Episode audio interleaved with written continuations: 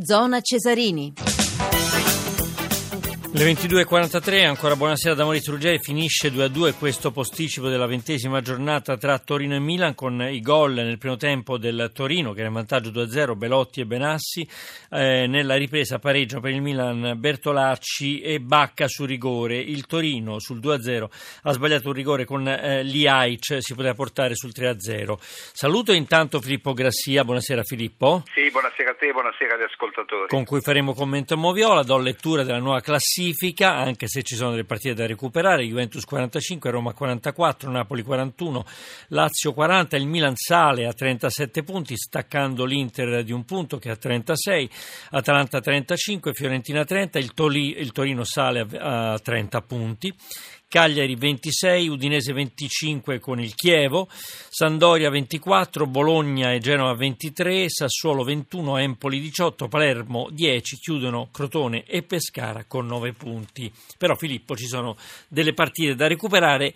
Sì, è andata bene al Milan nel senso che perdeva 2-0, però come ha detto Avallone alla fine insomma, sono punti persi per quanto riguarda la corsa alla Champions League.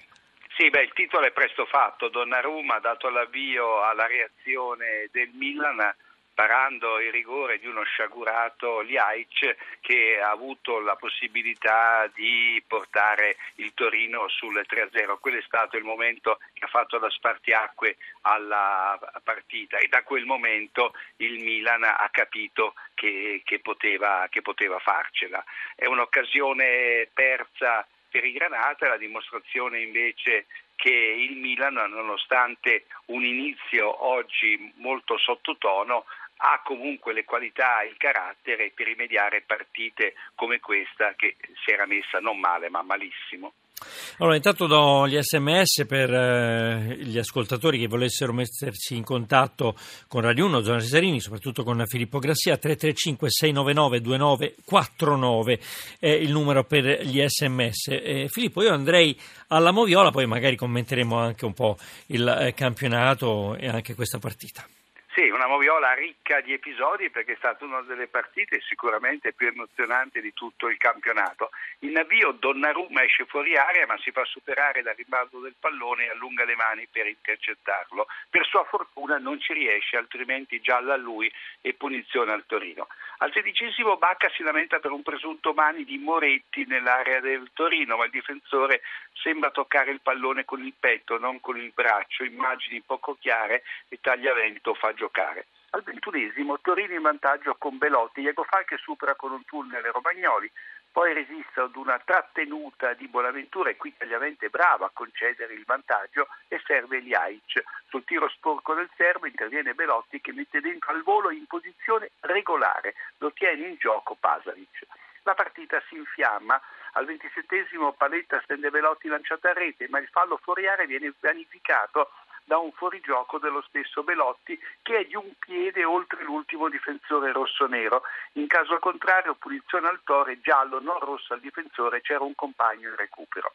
Alla mezz'ora Abate mette giù Barreca appena entrato in area, rigore e Donnarumma para il tiro dal dischetto di Liaice che calcia centralmente e manca l'opportunità del 3-0. Alla prima di andata Donnarumma aveva parato il rigore di Belotti. Al 36esimo, attenzione, manca un rigore al Milan. Nell'area granata Zappacosta colpisce la gamba di Bonaventura invece del pallone, ma Tagliavento curiosamente non interviene. Succede di tutto all'inizio della ripresa. Al 55esimo la Goal Line Technology conferma che Bertolacci al secondo tiro consecutivo riduce le distanze per il Milan. In occasione del primo tiro Hart si era miracolosamente salvato sulla linea. Al 57esimo Benassi in fuorigioco devia in rete un tiro di Belotti respinto da Donnarumma e l'arbitro annulla correttamente la terza rete del Toro, ma probabilmente il pallone sarebbe finito in gol senza il tapine di Benassi. E poi è da rosso, non da giallo, la successiva entrata a tenaglia di Obi su Abate. Ancora tre minuti e il Milan pareggia sul rigore con Bacca, punito una vistosa e reiterata trattenuta di Rossettini al collo di Paletta. A due minuti dal novantesimo, Milan in dieci per l'espulsione di Romagnoli, che già ammonito sul finire del primo tempo per un fallo su Iago Falche, mette giù Belotti e protesta di brutto e per lui si, si profilano due giornate di squalifica.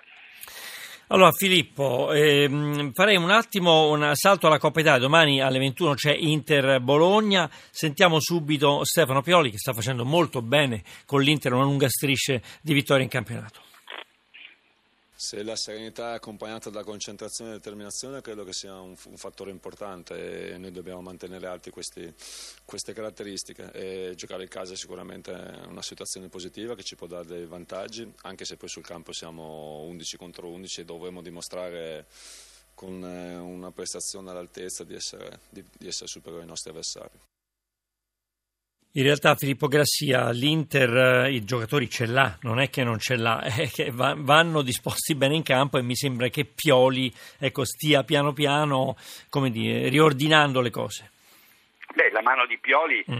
Si è vista in modo tangibile perché fino all'ingresso di Gagliardini lui ha avuto a disposizione gli stessi uomini di De Boer, però ha, avuto una media punti praticamente doppia rispetto a quella del tecnico olandese. Lui ha lavorato molto sulla testa dei giocatori e poi sul modulo e ha trovato la chiave giusta con, con Dogbia, centrocampista basso, e ai suoi fianchi uno tra Gio Mario e Banega, mai due insieme, e poi dall'altra parte prima Brozovic e poi Gagliardini. Gagliardini all'esordio è stato il migliore dei, dei suoi e poi anche in avanti Pioli ha chiesto a Perisic e Candreva, a seconda di come si dipana la manovra, di accompagnare Icardi nel, nell'area. Adesso vedremo se l'Inter riuscirà a migliorare qualcosa, soprattutto sul versante destro della difesa, dove D'Ambrosio è il punto debole. Ma è un Inter questa che ha un buon organico e soprattutto rispetto anche ad altre eh, sorelle di alta classifica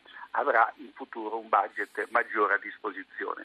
La partita domani alle 21 su Radio 1 è Inter-Bologna, abbiamo sentito Stefano Pioli dell'Inter, andiamo a sentire invece Roberto Donadoni, allenatore del Bologna è una possibilità, un obiettivo importante, è un'occasione per mettersi in mostra, per far vedere anche di fronte a un pubblico importante come quello di San Siro e, e contro una grande squadra come l'Inter il nostro, il nostro, valore, quindi dobbiamo interpretarlo in questo modo, quindi chi starà bene sarà in grado, avrà la testa giusta per poter affrontare questo appuntamento, giocherà diversamente, farò delle valutazioni, ma ci teniamo, ci siamo arrivati qui e quindi ce la giocheremo.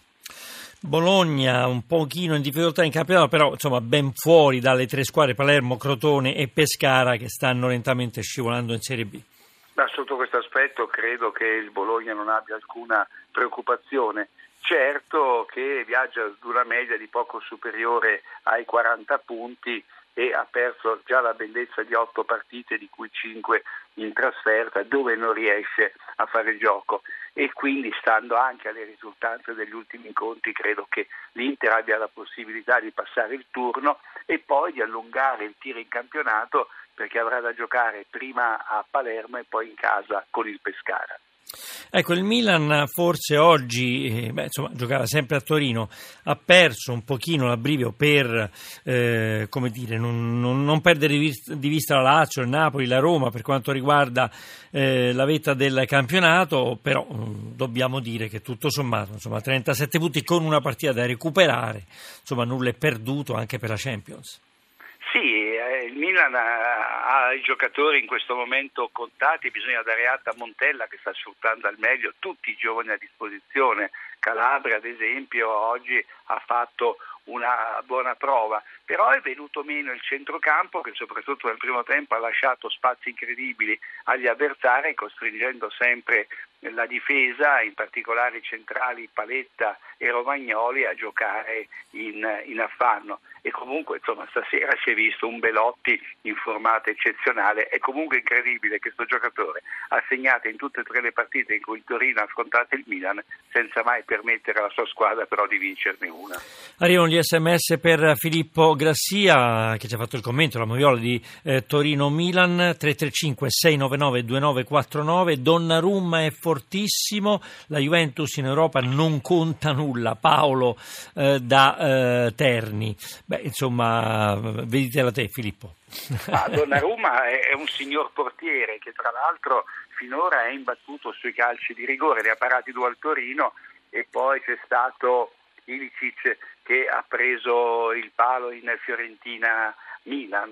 Migliorasse un poco nelle uscite alte sarebbe già un portiere perfetto e credo comunque che lo si possa davvero considerare l'erede di Buffon anche perché ha una caratteristica importantissima perché gioca nel suo ruolo. Lui è uno di una calma direi quasi serafica e nonostante la giovane età comanda a bacchetta i suoi avversari. La Juventus, io credo che la sconfitta di Firenze sia stata salutare perché ha fatto capire ad Allegri che deve migliorare la qualità del centrocampo, che nonostante tutto non può fare a meno del talento di Pjanic e direi soprattutto che Dybala deve, deve giocare più vicino ai Guain. E poi al suo posto farei un pensierino anche sulla tenuta, sull'anagrafe, sulle scorie di Bonucci, Barzagli e Chiellini che a Firenze non sono stati impeccabili.